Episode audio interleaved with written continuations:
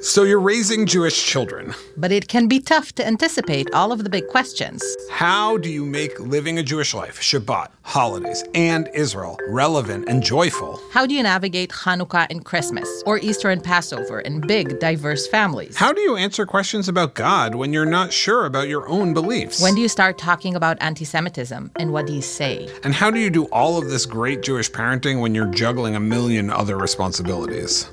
I am Asua Sagiv. And I'm Josh Layden. hosts of Perfect Jewish Parents, the new podcast from the Shalom Hartman Institute about the joys and oys of raising children Jewishly. Listen and subscribe wherever you get your podcasts.